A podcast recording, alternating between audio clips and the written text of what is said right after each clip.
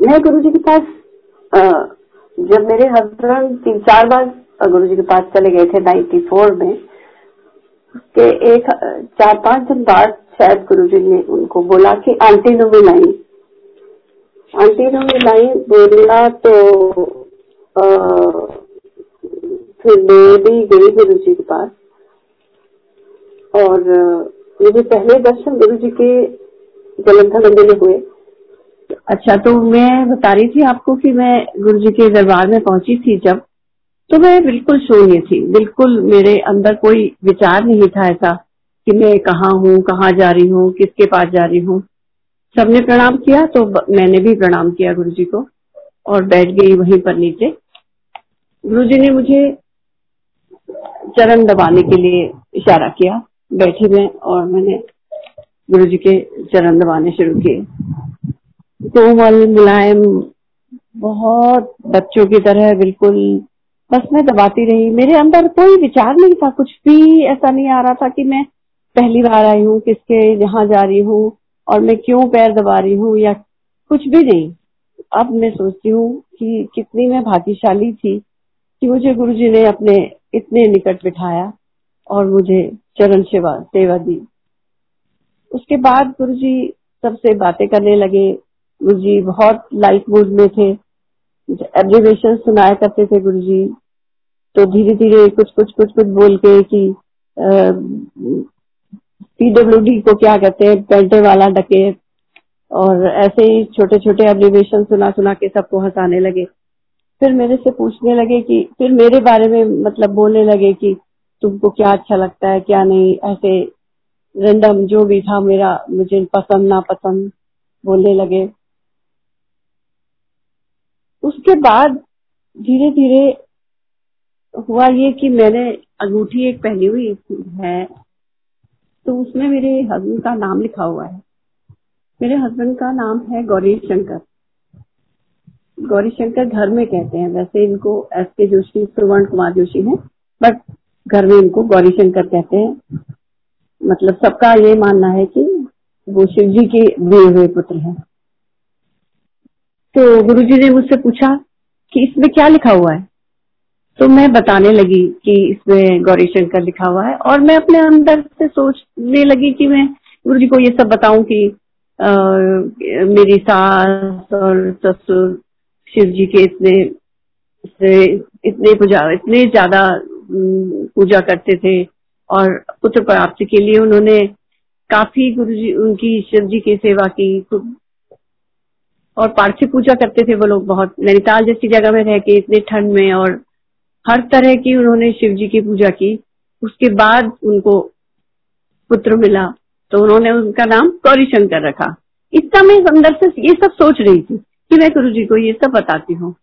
लेकिन गुरु जी को तो सब पता ही था, लेकिन मैं तो ये सब नहीं जानती थी, मैं तो पहली बार गई थी। तो गुरु जी ने मुझसे छूटते ही बोला, मैं ही तो दिखता है तो उस समय पंजाबी भी नहीं आती थी, ना ही मैं गुरु जी के बारे में कुछ ऐसे जानती थी कि गुरु जी क्या बोल रहे हैं। हंस के सब बस बात टाल दी। लेकिन अब बाद में जब, बाद में सब गुरु जी के वचनों को हम रिकॉल करते हैं, जब सब चीज़ें सामने आती हैं, तब पता चलता है कि शिव, महाशिव ने हमको जो मुझे प्रसाद दिया, वो उन, उसका मैं, उसको तो मैं कभी भूल ही नहीं सकती। और उनका शुक्रगुजार तो मैं करती रहूँगी। फिर हम लोग जब जलंधर में मेरे हस्बैंड थे तो हम लोग हमेशा वहाँ जाया करते थे मंदिर में और रूटीन सा बन गया था हमारा, रोज रोज जाना और कुछ बहुत अच्छा और बहुत अंदर से अच्छा लगने लगा था और गुरु जी के पास जाने की जैसे चुंबक खींचता है अपनी तरफ़, ऐसे ही कोई ऐसी शक्ति हमें खींचती थी कि जैसे ही शाम हुई और हम गुरु जी के यहाँ जाने लगते थे। मैं वहाँ पे एक स्कूल में पढ़ा रही थी। तो मेरा स्कूल गुरु जी के three Defence three hundred Defence Colony से एकदम नजदीकी था। सेंट जोसेफ बॉयज़ स्कूल और तो मेरा हाफ़ डे होता था तो मैं फटाफट जाके गुरु जी के यहाँ चली जाती थी। और वहाँ पे सुबह से मंदिर खुला रहता था नौ बजे से खुला हो खुल जाता था और शाम को रात को हमेशा खुला रहता था देर तक गुरु जी की जब गुरु जी घूमते रहते थे कभी अपने आ, कमरे में कभी उधर तो कोई ज़रूरी नहीं होता था कि गुरु जी बाहर बैठे। कभी घूमते रहते थे अपने आ, कमरे में चक्कर लगाएँगे। कोई संगत आती रहती थी मत्था टेक के चले जाओ बस चाय प्रसाद लेके जाते और आते रहते थे दिन भर। तो मेरा भी मुझे भी घर में जाने का कुछ वो नहीं था तो अपना स्कूल से हाफ़ डे हुआ और मैं गुरु जी के मंदिर को चली जाया करती थी। फिर एक बार ऐसा हुआ कि लोगों को गुरु जी अपना प्रसाद दिया करते थे। गुरु जी जैसे चाय प्रसाद पी रहे हैं तो पता लगा आधा थोड़ा सा बचाया हुआ, किसी को दे दिया। पता नहीं मेरे अंदर भी कभी ये इच्छा रही होगी तो कि गुरु जी भी कभी गुरु जी प्रसाद देंगे। नहीं नहीं, हम लोग शुरू शुरू में ही बात है ये। मैं बैठी थी स्कूल से आके और सुदामा थे वहाँ के, एक भैया। उन्होंने चाय प्रसाद बनाया, सबको दिया। और मैं गुरु जी को भी थोड़ी देर में लाके दिया उसने अलग से। और मैं गुरु जी के सामने उधर किनारे पर बैठी हुई देख, तिरछे होके। और कुछ नीचे मुँह करके मैं बैठी थी, मेरा चाय प्रसाद का गिलास नीचे रखा था। पता नहीं क्यों दिमाग में ऐसे आया। कि आज गुरु जी मुझे अपना चाय प्रसाद ज़रूर देंगे। आज प्रसाद मुझे ज़रूर मिलेगा। और मैं ये वाला प्रसाद अभी तब तक नहीं पीऊँगी, जब तक मुझे शायद गुरु जी देंगे ज़रूर, मैं वो ही पीऊँगी पहले। और मैं नीचे सिर करके एकदम बैठी रही, एकदम निश्चित, दृढ़ निश्चय करके शायद कि आज मुझे ही मिलेगा। और पता नहीं, देखिए, उस समय तो मुझे भी नहीं पता था कि गुरु जी सब कुछ इतनी जल्दी पढ़ लेते हैं।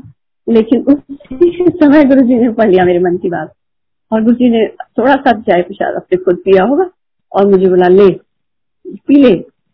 और मुझे पकड़ा दिया और बाद में इतनी ज़्यादा मुझे शर्मिंदगी हुई कि कितनी मैं नालायक हूँ। मैंने उनको चाय भी नहीं पीने दी और खुद अपने स्वार्थ के लिए मैं उनसे कह रही थी कि मुझे भी दे। एनीवे ये सब बाद में हमारे लिए ये सब चीज़ें हम बहुत नज़दीक से ये सब देखते थे, किसको गुरु जी कैसे ब्लेस करते हैं और अपनी असीम कृपा बरसाते रहते हैं।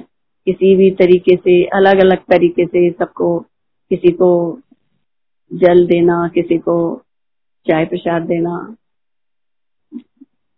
और, जलंधर में बस ऐसे ही चलता था कि सुबह से जब चला तो शाम को वहाँ क्या होता था? छह बजे से दरबार लगता था। गुरुजी अपना रोब पहन के खूबसूरत, सुंदर से बन के आते थे और अपने आसन पे विराजमान होते थे। सारी संगत खचाखच हॉल भरा होता था और शांत एकदम पिन ड्रॉप साइलेंस होती थी। गुरु जी के आते ही उस समय तो शब्द भी नहीं चलते थे। उस समय जब तक गुरु जी हुक्म नहीं देते थे, तब तक शब्द नहीं चलते थे। एकदम पिन ड्रॉप साइलेंस होती थी और पूरा हॉल भरा होता था। फिर गुरु जी इशारे से, आँख के इशारे से वो जल प्रसाद लाने के लिए बोलते थे। एक ट्रे में पंद्रह बीस, पच्चीस गिलास जितने भी एक ट्रे में आ सकते हैं, स्टील के ग्लासेस में आधा आधा ग्लासेस, ग्लास पानी, नल से भर के कोई भी जोशी अंकल या कोई सुदामा अंकल या कोई भी जिनको, जिसको भी हुक्म गुरु जी देते थे वो वो ट्रे जल की लेके जाते थे और गुरु जी के पास बैठ जाते थे। और गुरु जी अपनी रुद्राक्ष की माला से उसको आधा डिप करके और जिसको भी इशारा करते थे, उसको बुला के वो जल देते थे। वो जल, वो जो इशारा करते थे, वो इतनी भरी सभा में उस पर्सन को पता लग जाता था कि गुरु जी मुझे ही बुला रहे हैं। कभी कोई दूसरा जना खड़ा होता ही नहीं था। इतना सटीक गुरु जी का इतना ज़्यादा आँखों का इशारा या गुरु जी की दृष्टि पड़ती थी उस बन, उस पर्सन के ऊपर कि उसको पता होता था कि गुरु जी मुझे ही देख रहे हैं और वो ही खड़ा होता था। बस उसने गिलास गुरु जी से लिया और दूसरी तरफ़ से जाके निकल गए। ऐसे ही वो गुरु जी शाम को वो दो तीन ट्रे जितना भी गुरु जी जितने भी संगत होती थी उनको जिस, जिसको भी देना होता था। ज़रूरी नहीं होता कि सबको दे। जिस, जिसको ज़रूरत, जिस, जिसको उनकी कृपा, जिस, जिसको उसकी ज़्यादा ज़रूरत, उनको गुरु जी तीन तीन, चार चार बार भी देते थे। और इतनी इतने बार गुरु जी ने सात, आठ गिलास एक साथ रख के, जैसे जो भी ट्रे पकड़ के खड़ा है, उसको, जो पीछे सेवादार खड़े हैं, उनका ध्यान रखते हुए गुरु जी सबका नाम ले लेके उनको देते थे कि ये उसका है ये सुदामा का है ये सुधा आंटी का है ये फलाने का है। ये सबके नाम ले लेके गुरु जी ट्रे में रखते रहते थे और वो जो सेवादार होता था उससे कहते थे जाओ ले आओ। और मजाल की वो कोई उसको पत, दूसरा जना कोई एक दूसरे का गिलास पकड़ ले। ये सब गुरुजी की डोर जो होती थी गुरुजी के हाथ में होती थी। गुरुजी याद दिलाने की उसको क्षमता रखते थे कि कैसे तुमको ये याद रखना है कि ये सुदामा का है, ये सुधा का है, ये फलाने का है, ये अलग अलग पर्सन का अलग अलग गिलास है, उसको वही उठाना है जो उसका है। ऐसा कौन कर सकता है? गुरु जी के गुरु जी की, हम लोग तो गुरु जी के हाथ की कर अभी भी गुरु जी हर एक को अपने तरह से, अपनी जैसा जिसके लिए अच्छा है, वैसा वो करके उसको रास्ता दिखाते रहते हैं। और वहाँ सभी लोग लगर नहीं खिलाते थे गुरु जी सबको, बस शाम को वही जल प्रसाद दे के फिर सबको छुट्टी दे देना। और उसके बाद कुछ लोग जो बचते थे, जिनको भी गुरु जी लंगर चलाना चाहते थे, उनको बिठा के रखते थे और बाकियों को छुट्टी देते रहते थे। तो एक रघुवीर अंकल होते थे। रघुवीर अंकल के यहाँ पहले ही हुक्म हो जाता था कि कितने बंदों का लंगर बनेगा। तो गुरु जी की कृपा रही शुरू से ही। तो जोशी अंकल को ही भेजते थे गुरु जी उनके घर लंगर लाने के लिए तो लंगर लाने के लिए जा वो तैयार हो गया लंगर, हो लिया तो जोशी अंकल जाके, वो डोलू में छोटे छोटे डोलू में, सब साग, सरसों का साग, मक्के की रोटी, वहाँ से आ जानी और फिर गुरु जी ने अपने हाथ से लंगर सर्व करना। जैसे एक फैमिली है बड़ी फैमिली, एक चटाई नीचे बिछी हुई है और गुरुजी एक तरफ़ बैठे हुए हैं। सब लोग चारों तरफ़ बैठे हैं और गुरुजी अपने हाथ से थालियाँ लगा लगा के सबको देते जाते हैं। जाते थे, ये लो, तुम चार चार अंकल, तुम एक साथ खाओ। तुम ये एक फैमिली एक साथ खाओ। तुम सारी आंटियाँ एक साथ खाओ। जो उनका हुक्म होता था, जैसे भी होता था, कोई दो लोग भी खाते थे, कोई चार लोग भी खाते थे और गुरु जी अपने हाथ से उनको ऐसे फेंक के रोटी देते थे, ले फाड़ कहते थे और फिर उछाल के रोटी दे देते थे। ये इतना नज़दीक, इतना हमने, इतना करीब से गुरु जी को देखा, जाना। लेकिन हम हम तो मैं नहीं कहूँगी, मैं तो बहुत मूर्ख थी।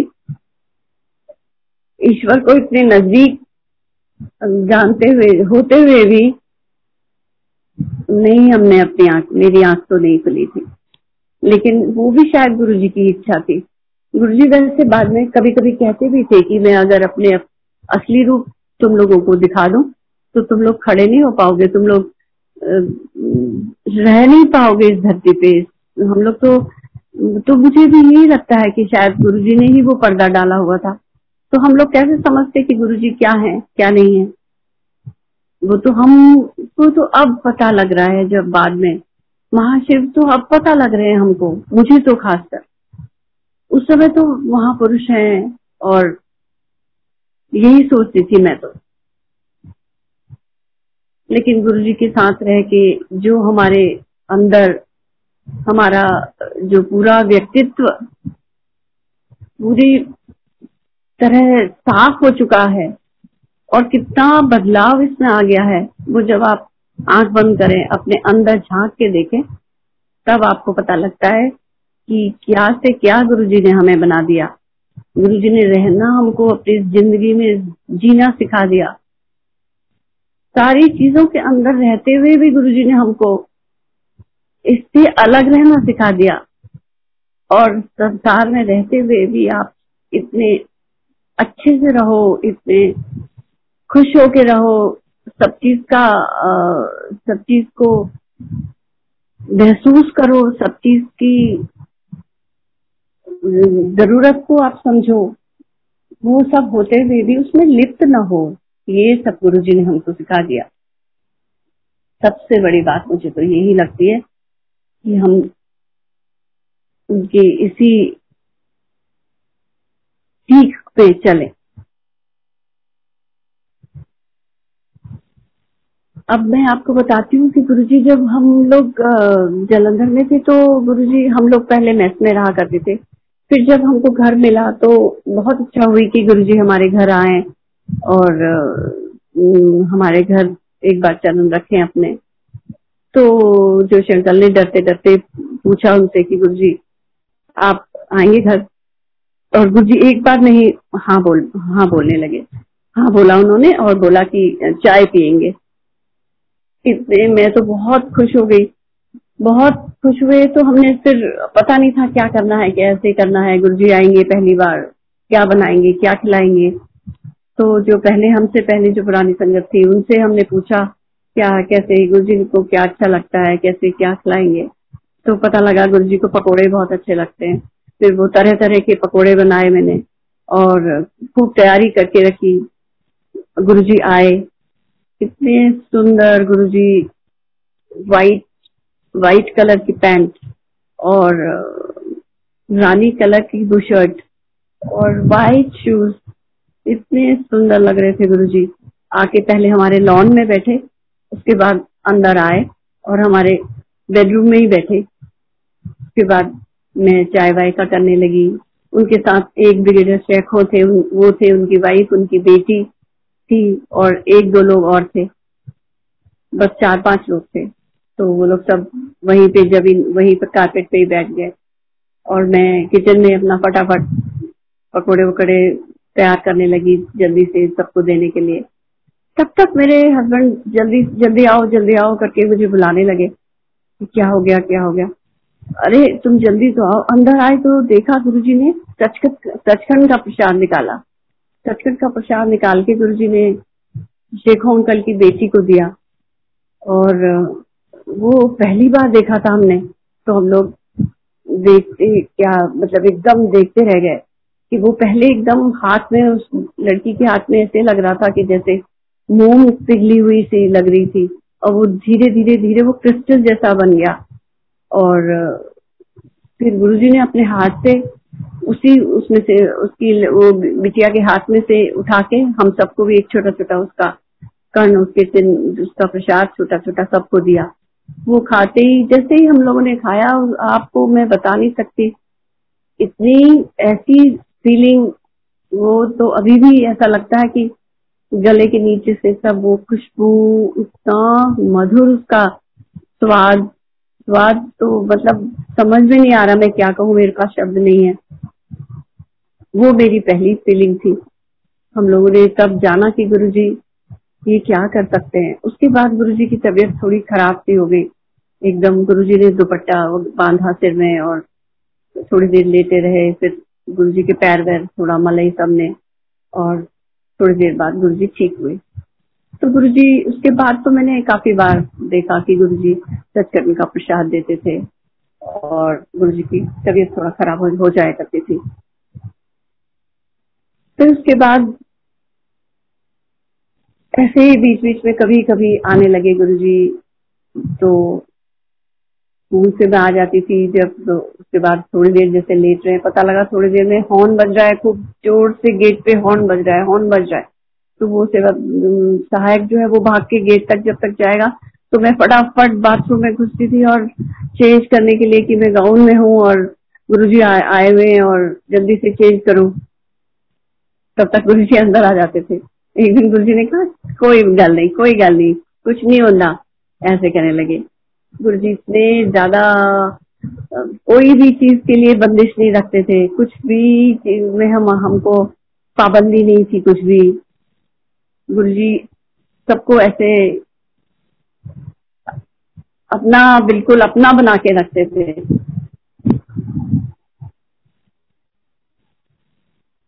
और ये सिलसिला चलता रहा और गुरुजी हमारे यहाँ आते रहे। काफ़ी टाइम गुरुजी हमारे यहाँ आते थे। उसके बाद गुरुजी ने एक दिन जब जब जब कभी रघुवीर अंकल के हाथ से नहीं बनता था लंगर तो गुरु जी पहले हुक्म कर देते थे कि लंगर बनना है। तो जिस दिन नहीं बनना होता था, उस दिन नहीं हुक्म करते थे। और कभी कभी मुझे भी जब मैं वहाँ मंदिर में होती थी, मुझे अपने पास नज़दीक बुला के बोलते थे कि घर जा और बीस लोगों का लंगर बनाना। या फिर कहते थे पाँच सात लोग लेके आ रहा हूँ मैं, तू जा और लंगर बनाना जो भी जो भी, ऐसे हुक्म करते थे मुझे और मैं फटाफट जाती थी। जलंधर तो छोटी सी जगह और वहाँ आधे, आधा पौना घंटा में, आधा घंटा भी नहीं लगता था घर से। गुरु जी के मंदिर से हमने घर जाने में तो मैं जाके वहाँ बनाया करती थी। एक दिन ऐसा हुआ गुरु जी ने मुझे बुलाया और कहने लगे कि, तेन नहीं आंदा बनाना नहीं आंदा तेन। चल, मैं, तू तैयारी करके रख, मैं बनाऊँगा मैं बनाऊँगा ठीक है जी। गुरु जी, क्या क्या तैयारी करके रखू? हाथ जोड़ के, बड़े डरते हुए पूछा मैंने। गुरु जी, क्या बनाएँगे? किस चीज़ की सब्ज़ी? क्या तैयारी करके रखू? गुरु जी कहने लगे, टमाटर आलू की सब्ज़ी बनाएँगे। जी गुरु जी, बोल के मैं चली गई। चली गई और मैंने वहाँ फटाफट पहले तो सब किचन विचन धुलवाई और तैयारी करी।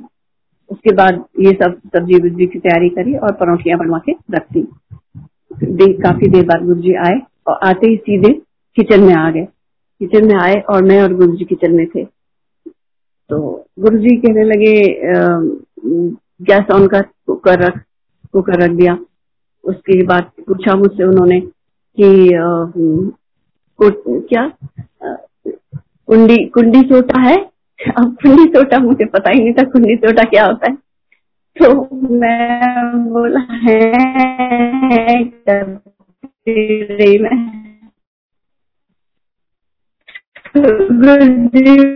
बोले कि मिक्सी है? मैं कहा हाँ जी मिक्सी है। ला पे मिक्सी, उसकी, उसमें डलवाए मुझसे जो कटे हुए प्याज थे, सब, जो बड़ी, ये चीज़ें तो मैं अपने, मैंने डाल दी मिर्ची को और मसाला उनके पास रखा हुआ था। उसको सारा का सारा मसाला में जो भी था, हल्दी, नमक जो भी था, वो सब मिक्सी में उड़ल उड़ेल दिया। मतलब हल्दी भी उतनी सारी थी तो मेरा मुँह से एकदम से निकला कि गुरु जी इतनी सारी हल्दी। तो फिर मेरे को बोले, चुप। बस चुप करा दिया। उसके बाद वो मैंने मिक्सी चला दी। तो कुकर में जो है वो देसी घी डाला और वो मिक्सी का पिसा हुआ जो था, वो मैंने बोला उन्होंने डाल तो मैंने उसमें डाल दिया। और उनके पास जग का भरा हुआ एक पानी का जग रखा हुआ था।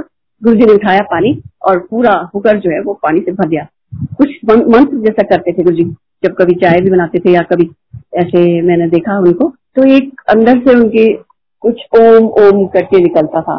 तो गुरु जी वो आवाज़ सा करने लगे। ऐसे करके गुरु जी बोले और पूरा पानी गुरु जी ने उस कुकर में डाल दिया। बिना प्याज व्याज कोई भुना होना कुछ नहीं कुछ नहीं, बस खाली खूब प्याज को डाल दिया। और उसके बाद मुझे बोला कि ये मोटे मोटे जो आलू के टुकड़े थे और टमाटर के टुकड़े थे, वो सारे उसमें डाल दे। वो मैंने डाल दिया और बोला, चल, ये कुकर को बंद करो और अंदर चलो। अंदर चले गए हम कुकर में बंद करके। गुरु जी के पीछे पीछे मैं भी अंदर चली गई। आप एक घंटा हो गया कुकर बोलता रहा बोलता रहा सीटी बजती रही बजती रही, और गुरु जी बोले ही ना कि वो बंद करो। अब मैं गुरु जी का मुँह देखू, अब मैं और किसी से कैसे कैसे कहूँ कि वो इतनी देर हो गई गुरु जी वो सीटी बजती जा रही है? और गुरु जी बोली ना, खैर गुरु जी ने जब भी वो टाइम हुआ होगा, उनको बोला, रघुवीर अंकल को बोला कि अंकल, जाओ, जाके गैस बंद कर दो। रघुवीर अंकल आए, उन्होंने गैस बंद कर दी। और जो वो सब्ज़ी बनी, प्रसाद, अमृत, मैं तो उसका वर्णन ही नहीं कर सकती। बिल्कुल वर्णन नहीं कर सकती मैं तो। और जो श्री अंकल तो कहते हैं, उस दिन मैंने आठ परौठियाँ खाई हैं। मुझे नहीं पता क्या हुआ था। इतना बढ़िया अमृत अमृत। इतने हम लोग इतने भाग्यशाली रहे। इतने भाग्यशाली में और क्या कहूँ आपसे कि कितना सुख मिला होगा हमको, आप सोच ही सकते हो। तो ऐसे ही गुरु जी तो जैसे हमारे यहाँ आते थे किसी के को लेके और तो किसी और के घर भी हम कभी कभी जाया करते थे गुरु जी के साथ। तो एक बार हम लोग किसी के घर में गए हुए थे, वहाँ लंगर चल रहा था तो गुरु जी भी साथ में ही बैठ गए थे। तो गुरु जी थोड़ा सा दूर में थे और हम लोग सब लाइन से गुरु जी के सामने। मेरा छोटा बेटा लेते उस टाइम वो शायद नाइन्थ में पढ़ता था। तो वो भी बैठा था सामने। और गुरु जी ने बिल्कुल अपने, अपनी प्लेट से उसकी प्लेट में उसकी ऐसे उछाल के दो, एक बड़ी सी हरी मिर्च उछाल के उसकी प्लेट में डाल दी और कनेक्शन उसको देखने लगे। तो नितिन ने देखा कि मेरी प्लेट में तो गुरु जी ने मिर्च डाली। उसने उठाई कि गुरु जी का प्रसाद है और फटाफट चबा दी। चबा के फटाफट खा ली, खा लेंगे पूरी खा ली। और गुरु जी यही देखना चाहते थे कि ये मुंडा पास हो गया। गुरु जी कहते कि हंसने लगे। फिर उसके तो पटाखे निकलने लगे। आँख, नाक से पानी और इतनी मिर्ची हरी खा के फिर गुरु जी ने बोला, इसके लिए चीनी खिलाओ उसको लड्डू खिलाओ। और बच्चों की तरह बिल्कुल उसको गुरु जी ने जो है उसको मीठा खिलाया। ये छोटी छोटी बातें मुझे इस समय याद आ रही है।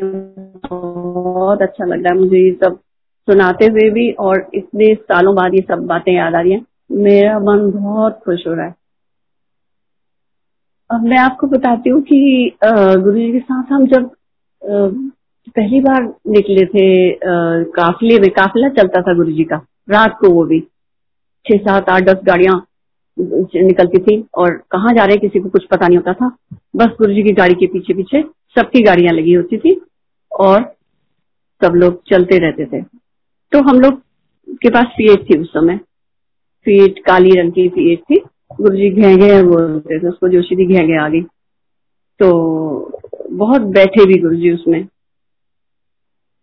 तो हम लोग जब जा रहे थे उसमें तो नितिन, मेरा बेटा और हम दोनों और गिरवाल अंकल, जगी गिरवाल अंकल, हमारे साथ थे। हमको गुरु जी के बारे में कुछ ऐसा ज़्यादा उस टाइम मतलब इतना वो भी नहीं था। तो गिरवाल अंकल हमें बहुत कुछ बताते हुए गए कि गुरु जी की ऐसे प्रेगनेंस आती है और गुरु जी ऐसे सबको लेके जाते हैं, ऐसे ब्लेस करते हैं, ये करते हैं। वो हमें बहुत सारी बातें बताते हुए चलते हैं, पूरे रस्ते पर। तो हम लोग चलते रहे चलते रहे गुरु जी के काफले के पीछे। तो रात तो थी और पंजाब वाले टाइम में सब जगह इतनी लाइट भी नहीं होती स्ट्रीट लाइट भी नहीं होती। तो पता नहीं था कहाँ वो लोग बहुत आगे निकल गए। अचानक से मेरे दुपट्टे में खुशबू आने लगी। खुशबू आने लगी तो मैं बड़ी एक्साइटेड कि मेरे दुपट्टे से खुशबू आ रही है। तो तब उन्होंने बताया, अंकल ने कि गुरु जी बोल रहे गुरु जी का ये वो है मतलब साइन है ये संकेत आ रहा है कि हाँ हम लोग ठीक आ रहे हैं। ठीक रस्ते जा रहे हैं गुरु जी की खुशबू आ रही है। चले, चलो, चली, चलो, कहने लगे। और फिर हम जब भवानीगढ़ पहुँचे, भवानीगढ़ मक्सर आंटी के यहाँ, उन्होंने नया घर लिया हुआ था, उसका उद्घाटन करना था गुरु जी ने। तो भवानीगढ़ पहुँचे। भवानीगढ़ पहुँचे, वहाँ वहाँ फ़ंक्शन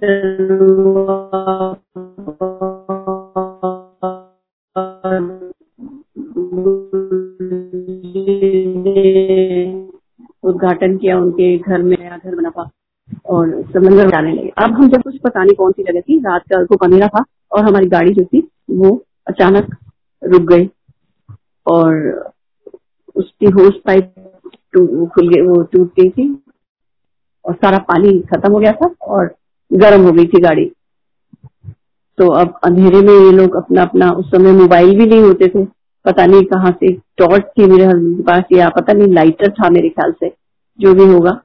तो वो करके देखा किसी तरह से कि क्या हुआ है, क्या नहीं हुआ। देखा कि होस पाइप फटी हुई अब क्या करें? सारी गाड़ियाँ आगे जा चुकी थी।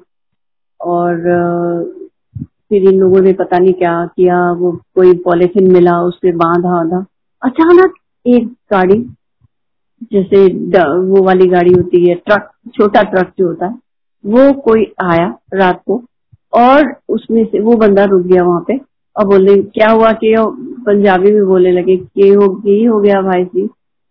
तो बताया इन लोगों ने क्या हुआ। कहते फिर उन्होंने कहा कि आ, कुछ है बर्तन? कुछ कैनी वेनी है? कैनी दी शायद इन्होंने और फिर वो पाँच मिनट में पता नहीं कहाँ से पानी लेके आ गए। और उन्होंने पानी उसमें डाला और गाड़ी चलने लायक हुई। गाड़ी जब हमारी मुश्किल से आठ दस किलोमीटर चली होगी तो देखा साइड में, एक ढाबे में सारी संगत खड़ी हुई है गुरु जी खड़े हुए वहाँ पे और चाय वाय सब लोग पी रहे और गुरु जी ने बोला कि, जो गड्डी खराब होगी, इसलिए अभी तो वहाँ पे चाय पीते सारे। फिर हम लोग के लिए रुके थे वो, फिर हम भी वहाँ पे रुक के चाय वाय पिया, फिर आगे बढ़े। तो ये हमारा ये पहला जी के साथ हम, उसके बाद तो मालूम नहीं कितने बार गुरु जी कहाँ कहाँ कहाँ कहाँ ले जाते थे। सबसे मेन बात जो थी गुरु जी गुरु जी की जो सीखें हैं गुरु जी की जो गुरु जी की जो ये जो वचन है, वो हमें याद रखने चाहिए। गुरु जी एक तो भुलेखों से हमें दूर रखते थे, जो हम लोग खाते रहते हैं अपने इस कीचड़ में फंसे रहते हैं, ये नहीं करो, ऐसा नहीं करो, ये करोगे तो ये हो जाएगा, ये करोगे तो ये हो जाएगा। फालतू की चीज़ें जो हमारे, को हमारे दिमाग में घुसी होती है, उनको गुरु जी ने निकाला। तो मैं उसी के बारे में बताती हूँ आपको। हम लोग जब गुरु जी के यहाँ नहीं में नहीं आए थे, जब हम पहले पुणे वगैरह में थे तो हम दोनों जने शुक्रवार का व्रत करते थे। शुक्रवार का व्रत करते थे और खट्टा नहीं खाता खाना ये नहीं करना वो नहीं करना वो सब करते थे। तो गुरु जी के यहाँ भी जब गए तो करते ही रहे।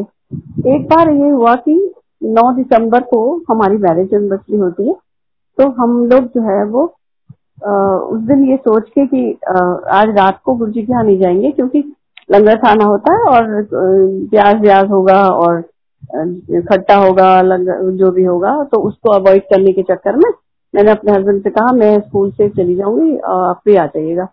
और गुरु जी को माथा टेक लेंगे और आ, शाम को नहीं जाएँगे। तो इन्होंने कहा ठीक है। हम गुरु जी के यहाँ पहुँच गए और गुरु जी ने पहले तो गुरु जी ने हमें ब्लेस किया। गुरु जी ने अपनी चरण पादुका दी हमें। हमको पहली बार वो गुरु जी का प्रसाद मिला। और उसके बाद जो था कभी भी गुरु जी के यहाँ लंच टाइम पे मतलब दोपहर के टाइम पे लंगर तो होता ही नहीं था। वहाँ पे जलंधर वाले मंदिर में लंच तो होता ही नहीं था कभी भी। लेकिन उस दिन उस दिन कहीं से मेथी की परोठिया बन के आई हुई थी। मेथी के परोठे, दही, शक्कर और घी था शायद। वो आया हुआ था। और गुरु जी ने उसी समय वो लगवाना शुरू किया। और हम दोनों को बोला, लो, बैठो, खाओ। और मैं इनकी तरफ़ देख रही हूँ। और ये मेरी तरफ़ देख रहे इनको तो कुछ फ़र्क पड़ा नहीं। जोशी अंकल को कोई फ़र्क नहीं पड़ा। इन्होंने लेके खाना शुरू कर दिया। और मैं जो हूँ, मैं अंदर से असमंजस में पड़ी जा रही हूँ। ये क्या हो गया? दही भी है और कैसे खाऊँगी? मेरा तो व्रत है। तो गुरुजी ने, गुरुजी को तो पता ही था, पता नहीं वो सब लोग तो जहाँ भी होंगे, और मैंने क्या किया, मैंने सोचा गुरुजी को पता तो चलेगा नहीं तो मैंने इसलिए परोठा परोठा जो था वो चुपचाप वो लेके दही वही कुछ खाया नहीं, और दो एक गुत्थी खा ली, और फटाफट उठ गई। जोशी अंकल अपना खा पी के उठे। उठे, उसके बाद बैठ गए थोड़े से गुरु जी के पास आके अंदर बैठ गए मुझे बुलाया गुरु जी ने। कहते हैं, इधर आ। वहाँ किचन में जो है वो कीनू पड़े कीनू छील के लिया जी गुरु जी बोल के मैं किचन में चली गई और किचन में जाके एक थाली में लिया बोला उन्होंने, लूण पा के लाई। ये भी बोला। तो मैंने छीले, उनको छीला एक एक पाकी निकाली और उसके ऊपर नमक डाला और लेके गई। और मैं गुरुजी को देने मतलब थाली उनको उनके सामने दी कि गुरुजी को पकड़, गुरुजी को दिया। तो गुरु जी ने मुझे बोला कि पकड़ी नहीं, यार देख, खुद नहीं बरता। कहते बरता दे, सब नु बरता दे। अब इतनी पंजाबी तो उस टाइम आती नहीं थी, लेकिन फिर भी समझती थी कि हाँ बरता दे का मतलब कि सबको बांट दे। जितनी भी संगत बैठी थी, सबको अपने हाथ से मैंने वो किनू बांटे। और फिर हम हो गया, वो चले गए घर। अब मेरा अंदर से मन जो है वो इतनी उथल पुथल मुझे हो रही है कि ये क्या हुआ? आज मैंने खट्टा भी छू लिया, खट्टा बांट भी दिया, खट्टे ये भी कर दिया, वो भी कर दिया, अब क्या करूँ, अब क्या करूँ? और मैं जब अगला शुक्रवार आया तो सोचा अब तो मैं उद्यापन कर दूँगी और फिर उसके बाद कभी नहीं करूँगी और ये है, वो है। अंदर से सोचने लगी। जब अगला शुक्रवार आया तो मैंने अपने बेटे को बोला कि आज खट्टा नहीं खाना है और अपने जो ये दो तीन फ्रेंड्स हैं उनको बोलना कि आज उद्यापन है और हमारे घर में आ जाए। तो हुआ ये कि उन दिनों इधर हमारे घर से जो वहाँ के जो भी सेवादार थे, उनके लिए जो भी जो भी नाश्ता इधर ब्रेकफास्ट बनता था, दो दो, तीन जो ड्रामा है या जो भी लोग वहाँ सेवादार होते थे गुरु जी के मंदिर में, उन लोगों के लिए वो ब्रेकफास्ट जाया करता था। तो वो मेरा छोटा बेटा ही लेके चला जाता था, किसी के साथ चला जाता था, या कभी खुद अकेले भी चला जाता था। तो ये जो है नाश्ता लेके वहाँ गया, मंदिर सुबह सुबह वहाँ गया तो और भी तो उसको गुरु जी कभी मिलते नहीं होंगे, आप मिलते भी होंगे, मुझे नहीं मालूम। लेकिन उस दिन गुरु जी मिले गुरु जी उसको पहले ही मिल गया, और गुरु जी ने उसको कोक वो पिलाया और उसको पता नहीं और क्या खिलाया पिलाया और भेज दिया घर। और वो बहुत खुश आके मुझे बताया। आज तो गुरुजी ने मुझे कोक कोक दिया। आज तो कोका कोला पिलाया गुरुजी ने मुझे। अब मैं फिर से परेशान मैंने कहा, तुमको मना किया था मैंने कि तुम आज खट्टा मत खाना और तुम आज फिर कोका पी के आ गए। तो उसने कहा, मुझे गुरु जी ने पिलाया तो मैं तो पीता ही। तो ठीक है चलो। अब वैसे में ही मैंने उद्यापन किया। लेकिन जब मैं शाम को गई तो गुरु जी ने मुझे इतनी झाड़ लगाई और बोला, तेरी को समझ में नहीं आ क्या? ये सब भूले के हैं। वो भूले के गुरु जी ने दूर, वो भूले के गुरु जी मुझे हमारे दूर करना चाहते थे। तो कैसे वो गुरु जी भूले के दूर करना चाहते थे? ऐसे ही नवरात्रों के व्रत के लिए गुरु जी ने किसी और को बोल के ही हमको बताया, कितनी संगत बैठी हुई थी जो हमारी तरह ही ऐसे रिचुअल्स को बिल्कुल अंधविश्वास की तरह फॉलो करती है। करते हैं? अभी भी करते हैं। उसमें कि गुरु जी के यहाँ लंगर खाएँ कि नहीं खाएँ गुरु जी को भी मान रहे हैं एक तरफ़ से। तो गुरु जी वही बताना चाहते थे, एक नाव में पैर रखो अलग अलग जाओगे तो डगमगा जाओगे। एक था में एक ही था को पकड़ो था था ना भटको, ऐसे कुछ कहते थे। उनका कहने का मतलब यही होता था कि अगर तुम अपने दिमाग को भटका के रखोगे तो तुम ना इधर को रहोगे, ना उधर के रहोगे। तो वो छोटी छोटी बातों में छोटी छोटी सीख दे के छोटे छोटे हमको सुधार के यही सब बातें हमें बताने की कोशिश करते थे कि ये नहीं करो, वो नहीं करो। कभी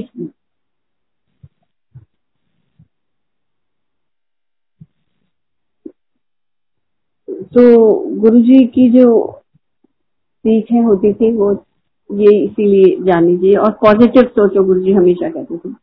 पॉजिटिव सोचो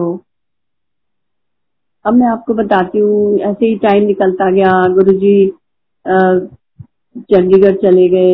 हम लोग हम लोग फिर हमारी पोस्टिंग दिल्ली आ गई गुरु जी चंडीगढ़ चले गए। चंडीगढ़ फिर हम यहाँ से दिल्ली से गुरु जी के दर्शन के लिए चंडीगढ़ जाते थे कभी कभी तो एक बार एक बार हम दिवाली के टाइम पर, ये बानेसर में उस समय एनएसजी में पोस्टेड थे। तो एक बार हम लोग ने दिवाली वगैरह, हमारी तो त्योहार वगैरह भी सब गुरु जी के यहाँ होते थे बर्थडे त्योहार, कुछ भी हो, हर चीज़ गुरु जी के पास होती थी।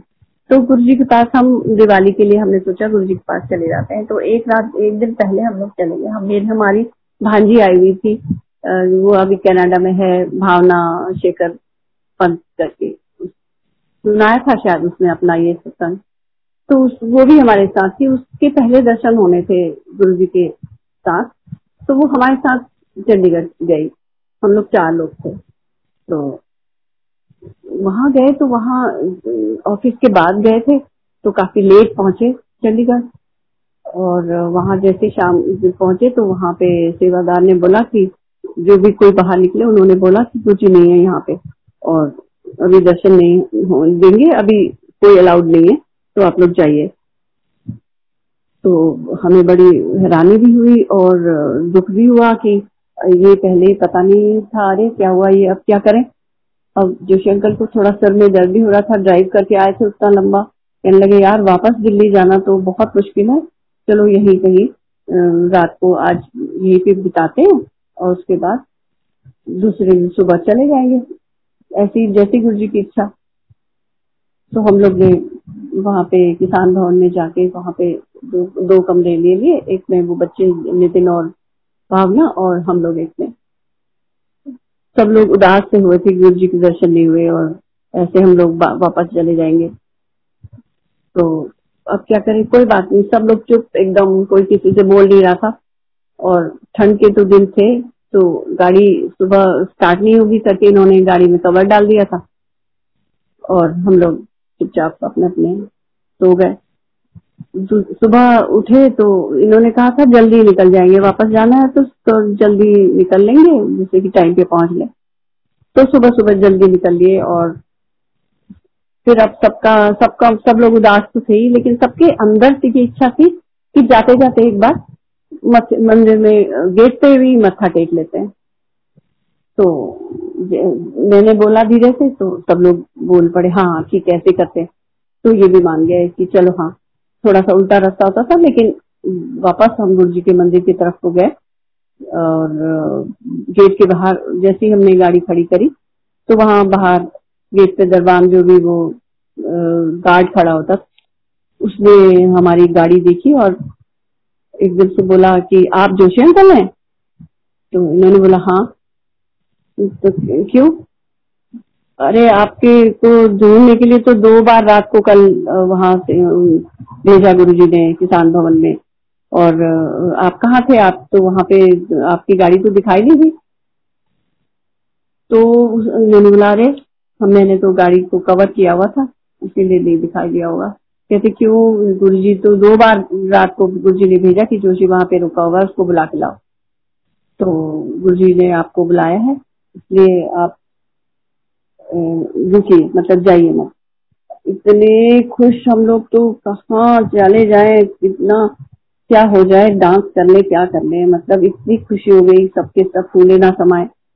और हम लोग बहुत सुबह थी उस समय तो फिर हमने गाड़ी, वहीं पे अपनी गाड़ी में ही शब्द लगाए और अंदर बंद करके ठंड तो लग रही थी, गाड़ी के अंदर ही बैठे रहे और पार्किंग में गाड़ी लगा के और गाड़ी के अंदर बैठे रहे, शब्द सुनते रहे। तब तक पीछे के दरवाजे से दरवाज़ा खुला और वहाँ से वो एक लड़का जो चीनू या कौन था वो लड़का, उसने इशारा किया कि अंदर बुला रहे हैं आपको। अंदर चले गए हम। अंदर चले गए तो ये बच्चे जो है अंदर हॉल में बैठे रहे और हम दोनों चले गुरु जी के पास अंदर। गुरु जी को इतना पेट में दर्द हो रहा था। गुरु जी बहुत तकलीफ़ में थे। गुरु जी को बहुत कराह रहे थे गुरु जी कभी ना बैठ पा रहे थे, ना लेट पा रहे थे। और कभी कुछ, कभी यहाँ मल, कभी यहाँ मल। कभी मुझसे कह रहे थे ज्वाइन ला। कभी कह रहे थे कि, सोडा पानी दे। कभी कुछ कभी कुछ। मतलब दो दो मिनट में मैं किचन में भाग रही थी और दो दो मिनट में मैं गुरु जी के, कभी यहाँ मल रही थी, कभी गुरु जी बैठ रहे थे, हाय हाय कर रहे थे। बहुत दर्द गुरु जी की, इतना दर्द। क्या करें? समझ नहीं आ रहा था हम दोनों क्या करें। खैर के रोशनी हुई, थोड़ा सा और सब लोग आने लगे। आने लगे मीन्स जो लोग घर के लोग थे, ये लोग जो सेवादार थे, सब लोग उठे और सब देखा क्या हो रहा है गुरु जी को। कुछ पता नहीं चले क्या हो रहा है, क्या हो रहा है, क्या हो रहा है। दिन भर ऐसे चलता रहा चलता रहा। और शाम थोड़ा दिन ढला, ढलने वाला था और गुरु जी फट से नहाने चले गए। और नहा के जो तैयार होके आए और अपने उसमें सिंहासन में आके एकदम से बैठ गए। शाम को संगत आनी थी, दिए जले दिवाली का दिन था उस दिन, दिए जलना शुरू हो गए, संगत आनी शुरू हो गई, हॉल पूरा भर गया और गुरु जी को कौन बोले कि क्या हुआ था? इतनी रात भर मतलब सुबह से इतनी तड़प रहे हैं गुरु जी किसी को कुछ पता ही नहीं कि क्या हुआ और गुरु जी इतने शांत सुंदर मुद्रा में वहाँ पे बैठ गए और किसी को पता ही नहीं कि क्या हो रहा है ये। ये चीज़ तो हम आज तक मैं नहीं समझी, लेकिन जब बाद में पता लगा वो अपने किसी भक्त का कष्ट जो है वो अपने ऊपर ले रहे थे। ऐसा करते थे गुरु जी ये हमने अपनी आँखों से देखा हुआ है। इतनी, इतना तड़पते हुए हमने गुरु जी को अपने, तब कभी लगता है कि कितने हम लोग स्वार्थी हैं। सिर्फ़ अपने ये ठीक कर दो, वो ठीक कर दो, उसके लिए हम गुरु जी के पास जाते हैं। कि गुरु जी ये ये नहीं जानते कि गुरु जी अपने ऊपर ले लेते हैं उसको। गुरु जी ने अपनी आयु दे करके भी लोगों को बचाया हुआ है। जा तुझे पाँच साल दिए, जा तुझे दस साल दिए। वो कहीं गुरु जी किसी नेचर के अगेंस्ट थोड़ी ना गुरु जी जा सकते। गुरु जी ने अपनी उम्र दे करके दूसरों को बचाया हुआ है। दूसरों को उम्र दी हुई है। ये सत्य बात है। ये बिल्कुल सत्य बात है। तो ये चीज़ें अब हम सोचते हैं कितने हम लोग पापी हैं, वैसे देखा जाए तो। कितने स्वार्थी हैं हम लोग। हमने क्या किया गुरु जी के लिए? हम है क्या इस काबिल? वैसे तो हम इस काबिल नहीं है, लेकिन हमने क्या किया? कुछ भी किया गुरु जी के लिए। अपना शरीर छोड़ करके उन्होंने हमें बता दिया कि ये नश्वर शरीर है। ये जाना तो सभी को है। शरीर सबका जाना है। ये गुरु जी ने प्रैक्टिकल हमें करके दिखा दिया। खुद चले गए। फिर भी हमको समझ में नहीं आता। फिर भी हम नहीं समझते कि ये चीज़ें यही रह जानी है और हमको जो जो गुरु जी ने सिखाया है, उस पर अमल अभी भी करना, कर ले तो वो बहुत बड़ी बात होगी। किसी को बुराई, किसी का बुरा ना करें। अगर भला नहीं कर सकते हो तो बुरा तो मत करो। तो हरीश और गुरु जी जब जब गुरु जी वैसे कहा करते थे, जैसे कहते थे कि हर वेले गुरु नाल होना चाहिए हर वेले नाल होना चाहिए का मतलब तुम अपना, तुम लिपस्टिक लगा रहे हो तो गुरु को देखो। तुम नहा रहे हो तो गुरु को देखो। तुम्हारे, तुम पे हो तो गुरु तुम्हारे साथ हो क्या मतलब है इसका? इसका मतलब ये है कि तुम अपने अंदर से जब तुम्हारे एक कुछ ओम नमः शिवाय या कुछ भी तुम्हारे अंदर से जो एक लॉ जल रही है, एक एक लगन लगी हुई है जिस गुरु की, उसकी, उसके नाम की जो तुम माला जप रहे हो, वो हर सांस में होनी चाहिए।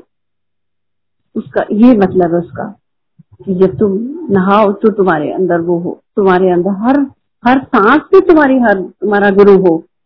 ये चीज़ सिखाई गुरु जी ने हमें।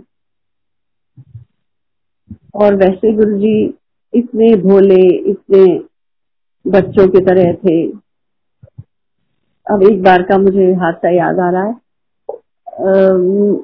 जैसे गुरु जी यहाँ सुल्तानपुर में जब होते थे तो जब हम लोग जल्दी पहुँच जाते थे या जो भी आंटी, जिससे भी, जिसको, किसी को भी अंदर बुला लेते थे कि वो जो जो गुरु जी अपना रोग पहन के आते थे तो वो चेंज वेज करने के लिए या जो भी, जो उसके लिए। तो एक दिन मैं, मेरे को भी गुरु जी ने कहा कि, मैं अंदर ही थी शायद तो गुरु जी ने वो जो उनके, जो पहनने वाला रोग था, वो बुला के चल पहना दे मुझे।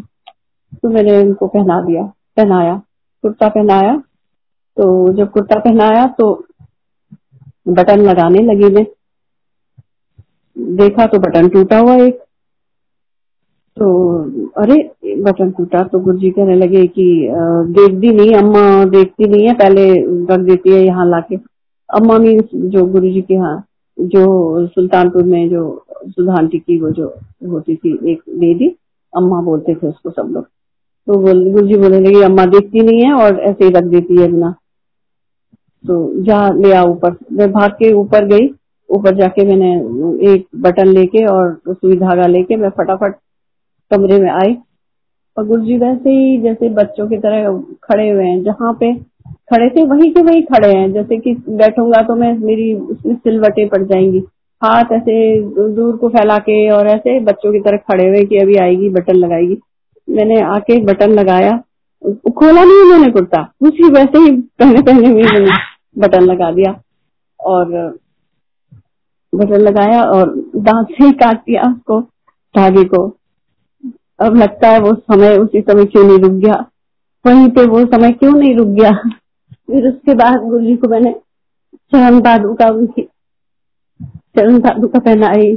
तो बैलेंस अपना बैलेंस को मेरे एक जूता पहनने के लिए उन्होंने ऐसे बैलेंस करने के लिए मेरे ऊपर हाथ रखा और बिल्कुल बच्चों की तरह। और जैसे ही दूसरा दूसरा जूता पहना उनकी उनकी एकदम उसे बदल गए गुरु जी एकदम जैसे रूप ही बदल गया उनका। मेरे मेरे मत्था टेकने तक तो एकदम से खड़े हुए और फट से चल पड़े बाहर और मेरे को बोला, तुम अभी पाँच मिनट बाद आना बाहर। और छठ से गुरु जी निकले इतनी तेज चाल से और जाके आसन में विराजमान हो गए। इतने सुखद और इतने अच्छे मोमेंट्स हैं ये। कि मैं तो मुझे तो कुछ चाहिए ही नहीं है। दिव्य रूप सिखाया गुरु जी ने हर बार। कौरतुम्बा मलवाते थे गुरु जी अपने बदन में। कौरतुम्बा जो एक जंगली फल होता है। मेरे ख्याल से उसके बारे में भी मेरे, भावेश मेरा भांजा है। उसने बताया होगा आपको। उसकी परीक्षा थी वो। गुरु जी ने उसको बोला हुआ था कि वो कौर तुम में लेके आना। उस समय वो भावेश जो है वो इंडियन ऑयल में काम करता था। कहाँ कहाँ से उस, वो लेके आता था? गुरु जी कहते थे कि एक कट्टा लेके आना। तो वो कट्टों में भर भर भर के इंडियन ऑयल के कोई पेट्रोल पंप था, वहाँ रखवा देता था। और जो शंकल जाके वो कलेक्ट करते थे और फिर गुरु जी को बताते थे कि गुरु जी कौर तुम आ गए। और वो कौर तुमने को फिर हम लोग क्या करते थे? शाम को गुरु जी के नहाने से पहले गुरु जी कहते थे लाओ के काट के लिया और काट के लेके आए और उसमें काले काले उसमें बीज हो, बीज होते हैं छोटे छोटे एकदम पतले चिप चिपे से चिकने चिकने से बीज जैसे सेब का बीज होता है उस तरह के बीज होते हैं और अंदर से वो सफ़ेद होता है। और उसको हम ऐसे गुरु जी के पैरों में या जहाँ पे भी ऐसे रगड़ते थे तो वो साबुन की तरह झाग जैसा देता है वो। और इतना कड़वा होता है कि जैसे हम उनको रगड़ रहे हैं तो हमारे होठ कड़वे हो जाते थे। हमको कड़वाहट फील होती थी, इतना कड़वा होता था। तो गुरु जी तो भोले शंकर, वो बैठ जाते थे एक जगह, और उनको हम कौरतुम्बा मलते थे। तो धीरे धीरे वो पैर में मला पहले, पैर से वो पैर में मलते मलते मलते वो कहते थे, अब सिर में वाले सिर में वाले हाथों में वाला बदन में, पूरे बदन में मनवा लेते थे। और सिर में भी मलवा लेते थे, इतनी बुरी तरह से झाग हो जाता था। और उसके बाद तौलिए से उसको पोछो, उसके बाद गुरु जी नहाने जाया करते थे। क्योंकि शिव जी का शिव जी रूप अपना दिखाते थे। इतना कड़वा कड़वापन अपने बदन में कौन बनवा सकता है? कौन कर सकता है ये सब? मतलब और उसके बाद कभी कभी तो कहते थे, घी गर्म करके ले आओ। फिर वो बड़े से कटोरे में घी गर्म मतलब खासा गर्म का मतलब खासा गर्म हम उसमें हाथ नहीं लगा सकते। इतना तेज गर्म, घी गर्म करके लाते। और झट से ऐसे टच किया उसको और गुरु जी के पैरों में लगाया। गर्म नहीं है, गर्म नहीं है, कहते थे गुरु जी फिर गर्म करके लाओ, फिर जल्दी से दोबारा गर्म करके लाओ। इतना तेज गर्म घी लगवाते थे। और कटोरे में जो वो घी होता था उनकी, उनके उतने कोमल शरीर में वो पता नहीं कहाँ चला जाता था। वो, आप विश्वास नहीं करोगे कि वो घी कहाँ चला गया। घी पता ही नहीं लगता था कि घी कहाँ चला गया। ऐसी लीलाएँ दिखा, दिखाई गुरु जी ने हमें।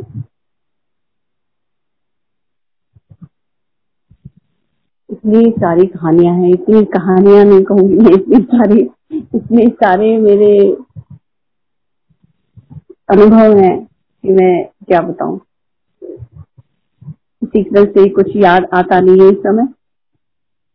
और बाकी चीज़ें तो आपको सब लोग बताते ही रहते हैं कि सब अपना अपना कनेक्शन अपना अपना अलग अलग होना चाहिए, किसी के साथ, किसी का वो वाकई में होता है। पत्नी का अलग, पति का अलग, वो तो वो तो है ही कि अलग हर जने का कनेक्शन अपना अपना ही होता है। आपकी फीलिंग जो होगी वो आपके पति की नहीं होगी, या आपके बच्चों की या नहीं होगी। तो वो जो मेरी फीलिंग है, मुझे लगता है मुझे तो सब कुछ मिला हुआ मुझे तो कोई ऐसा भी नहीं लगता, मुझे तो कि मुझे कोई ये पढ़ने की ज़रूरत है। ना मैं मैं सच में बता रही हूँ आपको, ना मैं कभी शिव पुराण पढ़ती हूँ, ना मैं कभी, न मैं ये आपकी लाइट ऑफ़ डिग्निटी पढ़ती मैं कुछ भी नहीं पढ़ती। पता नहीं, क्यों नहीं पढ़ती, मुझे नहीं पता। पर मुझे गुरु जी का एक वचन एक बार मैंने गुरु जी से ऐसे पूछ लिया था। गुरु जी कहने लगे, किसी को बोल रहे थे गुरु जी की शिव पुराण पढ़िया कर। तो गुरु जी से मैंने बोला गुरु जी मैंने भी शुरू, मैंने शुरुआत तो की थी कि एक आध पेज पढ़ने की मैं भी पढ़ लिया करूँ। मेरे तो बिल्कुल समझ में नहीं आता और सिर के ऊपर से निकल जाता है, पता नहीं क्या है उससे क्या नहीं तो गुरु जी से प्यार से बोले मुझसे की लोड़े तेन पढ़न मैं हाँ ना, मैं हूँ ना तेरे नाल। कहते, की की लोड़ है पढ़न की? मुझे तो ऐसे लगता है कि शायद गुरु जी ने वो मेरे लिए पत्थर की लकीर हो गया। कि मेरे को तो गुरु जी ने टेकन ग्रांटेड हो गया मेरे लिए तो। लेकिन जो भी है, जो भी है, मैं इस वजह से नहीं कह रही हूँ कि मैं नहीं पढ़ती। मैं इसलिए कह रही हूँ कि मैंने गुरु जी के जो ये अमोल अमोलक मेरे को जो क्षण मिले हैं उनके साथ, ये मुझे उन चीज़ों से कहीं कहीं अधिक अधिक लगते हैं। मुझे उन चीज़ों की ज़रूरत ही नहीं लगती। वो मुझे गौर लगते हैं सचमुच। मुझे लगता है गुरु जी ने जो मुझे इतनी कृपा मेरे ऊपर की, मेरा सब कुछ, उसी में एक बार शिवरात्रि का टाइम था, शिवरात्रि में वो भी मुझे कभी कभी बहुत अपनी किस्मत पे गर्व तो नहीं कहना चाहिए। मैं अपने को, वो कहती हूँ कि किसी जन्म के अच्छे कर्म रहे होंगे। तो गुरु जी को टीका, तिलक विलक लगाया सुबह जब आरती करते हैं हम लोग तो आरती वारती कर रही थी और मेरे पास बेलपत्री में घर से लेके गई थी। और बेलपत्री मैंने गुरु जी के सिर पे रख दी। और वो वो आप विश्वास करोगे, वो बेलपत्री ऊपर आराम से चिपक गई और अच्छे से लगी रही वो काफ़ी टाइम तक। और गुरुजी ने उसको हटाया भी नहीं। बहुत अच्छी तरह लगी रही तभी मैं कभी कभी सोचती हूँ कि बस मेरा तो सब कुछ पूरा हो गया। सब कुछ। मुझे कुछ भी नहीं चाहिए। कुछ भी नहीं। मैं बस गुरु जी से अब यही प्रार्थना करती हूँ कि अपने चरणों मेरा आखिरी समय आपके चरणों में हो। मेरे को उसके अलावा कुछ चाहिए ही नहीं। बस मेरे ख्याल से आज के लिए काफ़ी हो गया। फिर मैं बहुत भावुक भी हो जाती हूँ। मुझको माफ़ करिएगा।